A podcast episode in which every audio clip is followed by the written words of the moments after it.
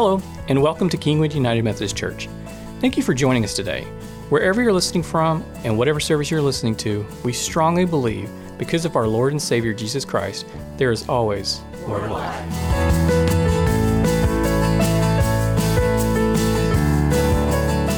It's good to be with y'all here this morning. Erica and I just celebrated four years of marriage on Thursday. Thank you, thank you. We did. We've done it so long. I'm. Is, is this the point where my marriage advice now carries weight? Like, what's when does the threshold happen that my advice now is meaningful and not just some dumb kid coming up with an opinion? I hope it's now. But it's, it's good to be with y'all here this morning as we conclude our series on Ecclesiastes, as we've been calling it the open handed life. Looking at the, the word hevel, the word meaninglessness in the book of Ecclesiastes, that it literally translates to smoke. And that just like you can't grab a hold of smoke, that you can try so desperately to do it, that the writer of Ecclesiastes says we can't grab onto the smoke and so, why are we trying so desperately to grab onto it? And so, we're called it our open handed life to say, instead of trying to grasp onto it, let's have an open handed life. Let's have an open hand as we see the smoke around us. And as Bert mentioned earlier, there, there's kind of two different voices here in the book of Ecclesiastes. You have the frame author in the beginning and the end, and then you have the teacher, the Koheleth as it's in Hebrew. And these two different voices we're going to see, we're going to read from the frame author at the very end of the book of Ecclesiastes. So if you want to, if you have your Bibles with you and you want to open up, otherwise it'll be on the screen, not screens. Uh, Ecclesiastes 12, verses 8 through 14.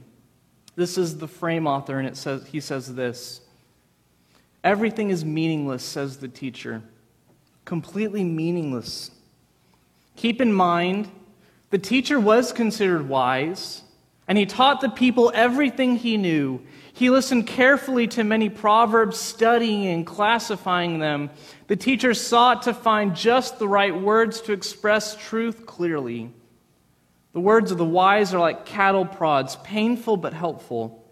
Their collected sayings are like a nail studded stick with which a shepherd drives the sheep. But, my child, let me give you some further advice. Be careful, for writing books is endless and much study wears you out. That's the whole story. Here now is my final conclusion fear God and obey his commands, for this is everyone's duty. God will judge us for everything we do, including every secret thing, whether good or bad. Is this the word of God for you and me, the people of God? Thanks be to God. As we can see here, this is the frame author, and he gives a pretty strong critique against Koheleth, or the teacher. He says at the very end in the last two verses that this is my final word. In light of everything that the teacher has said, this is what we are to do in response. And let's pull that up again. Verse 13. That's the whole story. Here is my final conclusion. In light of everything in this whole book, in light of everything the teacher has taught you, this is the final conclusion. Fear God and obey his commands, for this is everyone's duty God will judge us for everything we do, including every secret thing, whether good or bad. That this is the final word. In light of everything, this is what you are to do. And so let's look into what the frame author wants us to get out of that. This is the final word he wants us to have from the book of Ecclesiastes. And the first is this fear God. To fear God. And so, what does it mean to fear God? I think we have a lot of misconceptions about what it means to fear the Lord. It's, it's a common refrain we see, especially in the Old Testament. I know growing up, it was something I really struggled with. Uh, does this mean that I have to be terrified of God, almost like a dog being afraid of thunder? Is that what the scripture is getting at when it says to fear God? That I'm supposed to be terrified of this deity, that God is this terrifying taskmaster that I need to submit myself in obedience to Him because of how scary He is. Is that what it means to fear God? someone that I need to grovel before.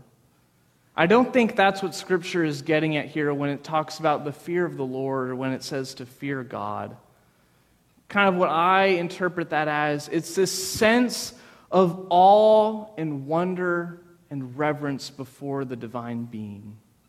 This sense of awe and wonder and reverence. We have this paradox in our faith. Our faith is full of paradoxes where we hold these two truths that seem to be contradictory, but they're in tension with one another, and we find that we need to have both and we can't have one or the other. That Jesus says, You are a friend of God. And at the same time, we have this other tension that we are to fear the Lord. We're to have this reverence and awe and wonder of who He is, and yet this great God of the universe is also the one who calls us His friend. And how we need to have both intention with one another to fear the Lord, to recognize who God is, and give Him the right priority in our lives. Proverbs 1 7 says this The fear of the Lord is the beginning of knowledge and fools despise wisdom and instruction. The fear of the Lord is the beginning of wisdom. And why is that? Because the root of wisdom is knowing that we are not God and that we don't have everything together.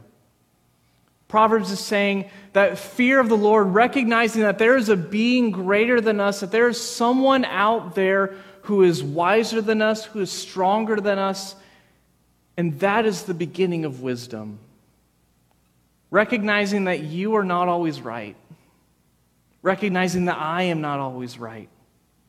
That there that is the foundation of wisdom is recognizing that there is a God and we are not him. If you look at the first 3 commandments in the 10 commandments, it starts off number 1, I am Yahweh your God. It starts off with a declaration that the first commandment is that I am your God. Second commandment is do not worship any other gods. Don't put any other gods before me. And then the third, don't have any idols. Now, there's the first three commandments that God gives to Moses in the Ten Commandments all have to do with what does it look like to fear the Lord? To recognize that He is your God, to put nothing else before Him, and don't make idols, don't make graven images to replace the Lord your God. Fear of the Lord means giving God the first and primary spot in our lives and then ordering the rest of our lives around it, not the other way around. So many times I think we try to fit God in between the cracks of our lives rather than giving Him the primariness of our lives and then filling everything else in the cracks. Scripture talks about giving of God the first fruits of our creation that when you would go to the temple in the first harvest, the first fruits was the best fruits of that year. And Scripture commanded the people in the Old Testament to give that to the Lord, to give of your very best to the Lord, not to give the scraps at the end of the harvest and then go and give that to the Lord. He said, Go and give your first fruits to the Lord, to give of your best to God because of who He is and what He has done for us. Fear of the Lord is recognizing who God is and giving him the space he deserves in our lives.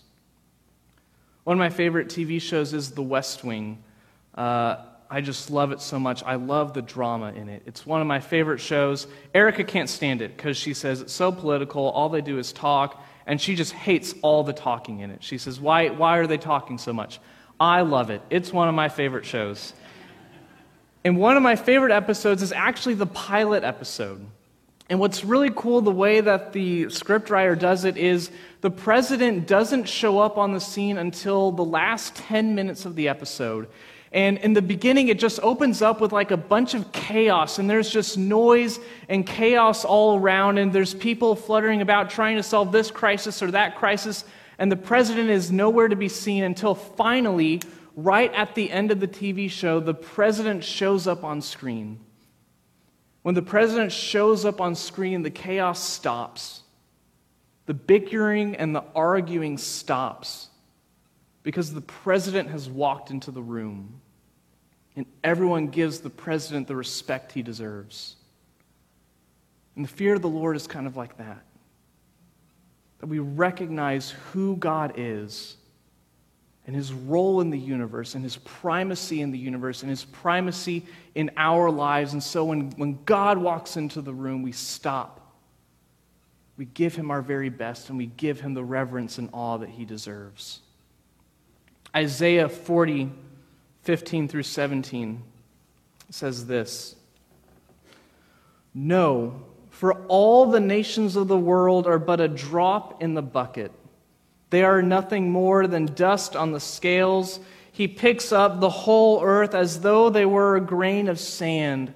All the woods of Lebanon's forests and all of Lebanon's animals would not be enough to make a burnt offering worthy of our God. The nations of the world are nothing to him. In his eyes, they count for less than nothing mere emptiness and froth.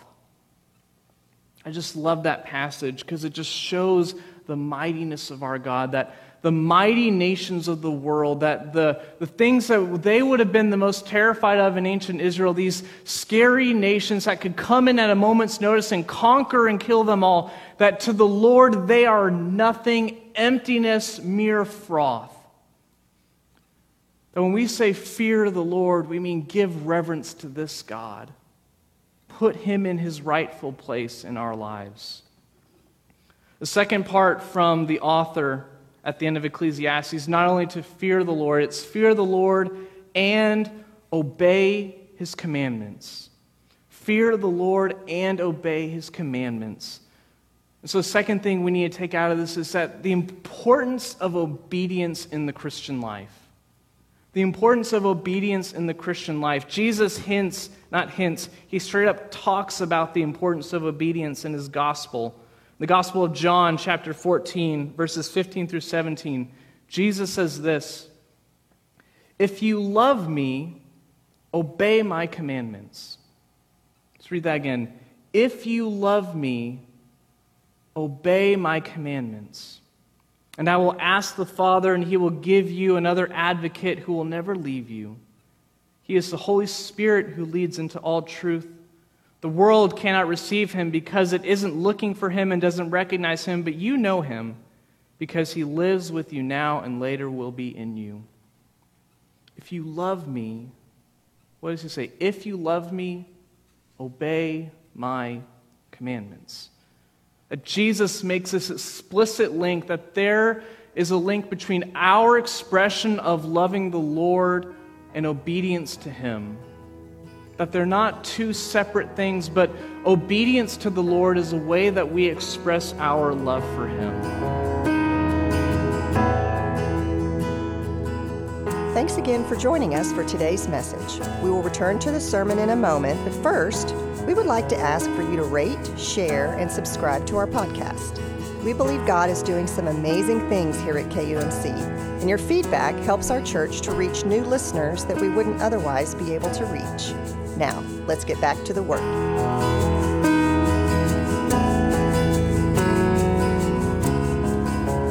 We listen or we talk a lot about love languages, especially I do when, when I've done premarital counseling, and the importance of giving your partner the love language that uh, they need. And so for mine, it's words of affirmation. So I say, Hey, Erica, it's time for you to compliment me. I'm feeling pretty down. Erica's love language is quality time, and so it's important for me to take time out of my day to spend quality time with her. Uh, I was listening to the sermon from this one pastor who was talking about obedience. His name's Mike Pilavachi. He's a British pastor over in England. And he said that obedience Obedience is the love language of God. Obedience is the love language of God. That there's this explicit link between the way that we express our love for the Lord is through our obedience to Him and His commandments. And so does the writer of Ecclesiastes make this link fear God and obey His commandments. We often think of commandments as like the rules about how to have a boring life, and that's not the case at all. The way the commandments are structured in our lives is that they're guardrails to keep us on the right path.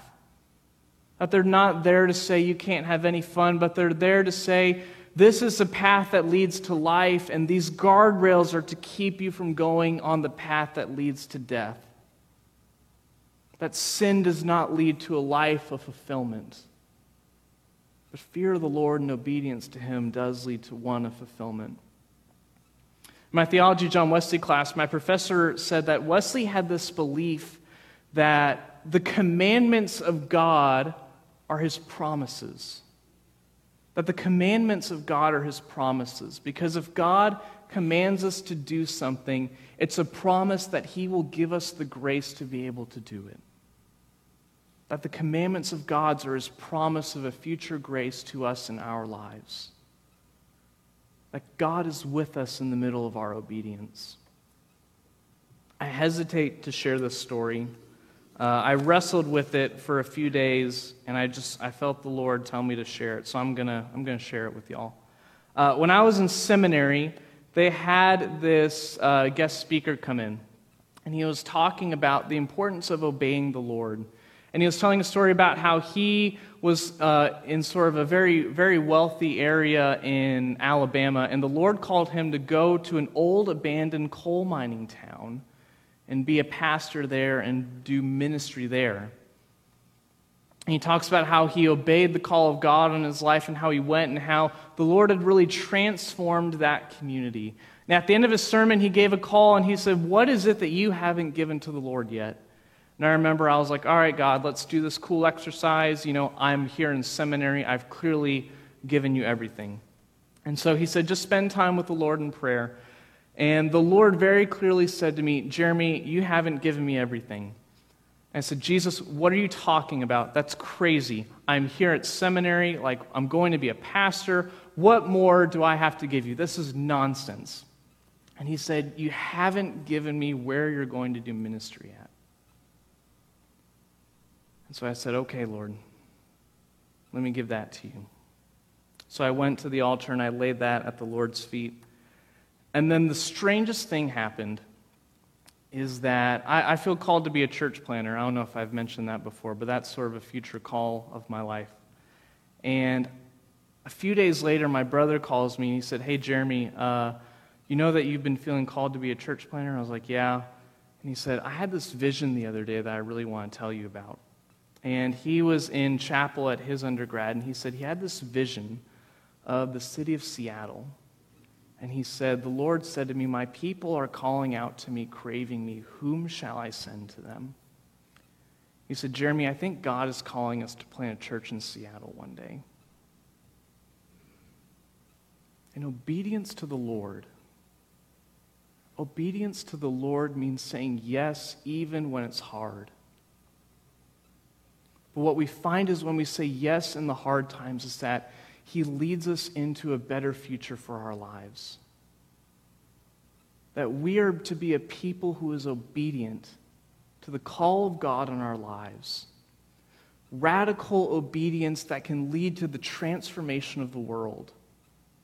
Obedience that causes us to sacrifice Obedience that calls us to die to self. Obedience that calls us to say, Lord, you've given me everything. You've given me life. You've given me breath. You sent your son to die. What can I give to you? And Jesus says, just give me yourself.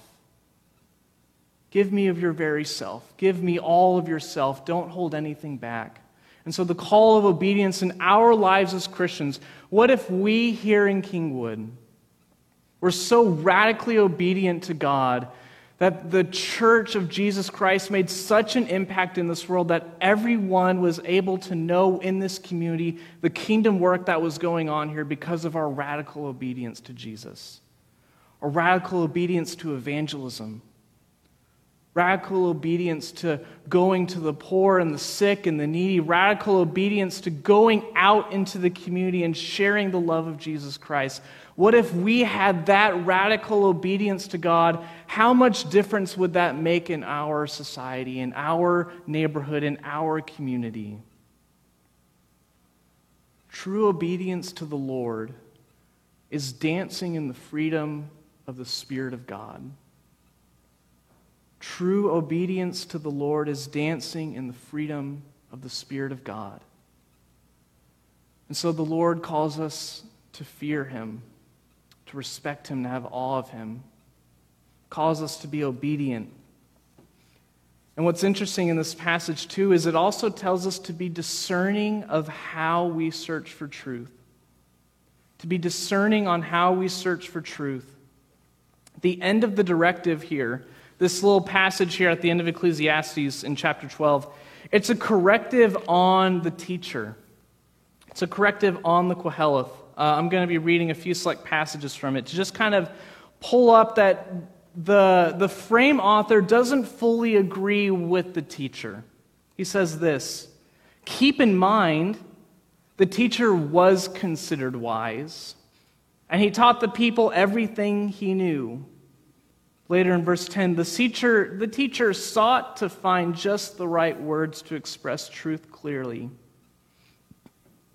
He was considered wise. The people thought him to be wise. But his conclusion at the end in 1314 is a vastly different conclusion than what the author comes to. Because the frame author doesn't say everything is meaningless. That's what the teacher says. And so there's this corrective, and even though this man was considered wise, that we as Christians need to be careful and need to be discerning about how we come about to truth.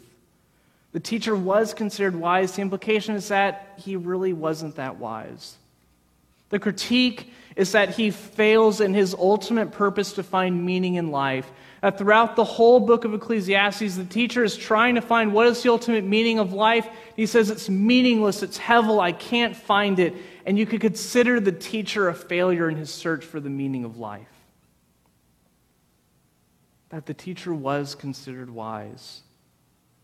See, the teacher viewed all of life as under the curse. He saw the cursed nature of our reality. And he said, That must be all I can know and all I can see. This is the end all be all. And he looked at all the reality of the world and he despaired. And he had a negative view of life because he let his experience dictate his worldview rather than letting the Word of God dictate his worldview. Worldview is the lens through which we interpret the reality and events of our lives. And the corrective here at the author at the end of Ecclesiastes is one back to orthodoxy to fear God and keep his commandments because this life is not hevel, because we serve a God who will judge the living and the dead. The challenge of Ecclesiastes is one of worldview. It's worldview. It's the lens through which we interpret our life and so we need to always be asking ourselves is my outlook on life, is my lens through which I am interpreting the events of the reality around me, is that truly in line with Scripture? Or have I let my experience dictate my worldview? Are our lives truly in line with Scripture, or are we so formed by the voices of the world because our voices of the world are always trying to form and shape our thinking? We're always being formed by media, by social media, by entertainment. We're being formed by politicians and political parties, formed by thinkers and influencers. We are constantly being pressured and formed by this world. And if we are passive to the formation of the world, then next thing we know, we will look like the world and not the church of Jesus Christ that we are to be a people of God who is discerning of the truth and is asking ourselves, is this way the world forming me? Is this truly the way that Jesus would form me, or is it not? Romans 12, 1 through 2 says this. Paul is saying this to the church in Rome. The seat of the empire says this Therefore, I urge you, brothers and sisters, in view of God's mercy, to offer your bodies as a living sacrifice, holy and pleasing to God. This is your true and proper worship. Do not conform to the pattern of this world, but be transformed by the renewing of your mind. Then you will be able to test and approve of what God's will is his good pleasing, and perfect will. Do not conform to the patterns of this world. One of the things that I found myself doing a few years ago is I, I, I could notice that I was just being so formed by the voices that I was listening to. I was being so formed by the influences that I had put in my life. And I felt the Lord really push me to say, Jeremy, I want you to fast from those things. I want you to stop listening to those voices and to pour into the voice that I'm speaking into you. And so one year for Lent, I fasted from all social media because I knew that I was being formed by what was on those pages, and I was being formed by politics and these social media platforms, and I had to step away. And the Lord had to say, Jeremy, look at what you're consuming and look at how it's forming and shaping you. And so I had to cut myself off from the voices of the world and refocus back in on God. Even in my undergrad, you know, there were some voices that I listened to or that I heard um, when I first went to undergrad, I had some friends who were Calvinist. And that was my first experience with anyone who was Calvinist. I grew up Methodist. I frankly thought people who believed in Calvinism were extinct. I, I did not know any of them existed. All of my friends were Baptists or Catholic. None of them were Calvinists. And so I was shocked when I got to undergrad and it was like, oh no, this is still something people believed. And I had a crisis of faith because this person had a, a, different worldview. It was still a Christian worldview, but it was kind of a skewed Christian worldview. And I had a crisis of faith. Is my worldview truly scriptural, or have I just been formed in such a way to think that it is? And so my friend challenged me to just go back into the scriptures, to just go back and re examine, to re look at what I truly thought to be true. And I had to step back and say, is this worldview in line with Scripture? And I found that yes, it was, which is why I'm a Methodist pastor and not um, a Presbyterian pastor. But when we look at ourselves and we look at our worldview, God has this tendency to change our worldview to be more in line with Him and His Spirit. God's changed my worldview on the nature of miracles and healing in the church on the nature of supernatural, to be more open to gifts of prophecy and gifts of healing and all those miraculous things.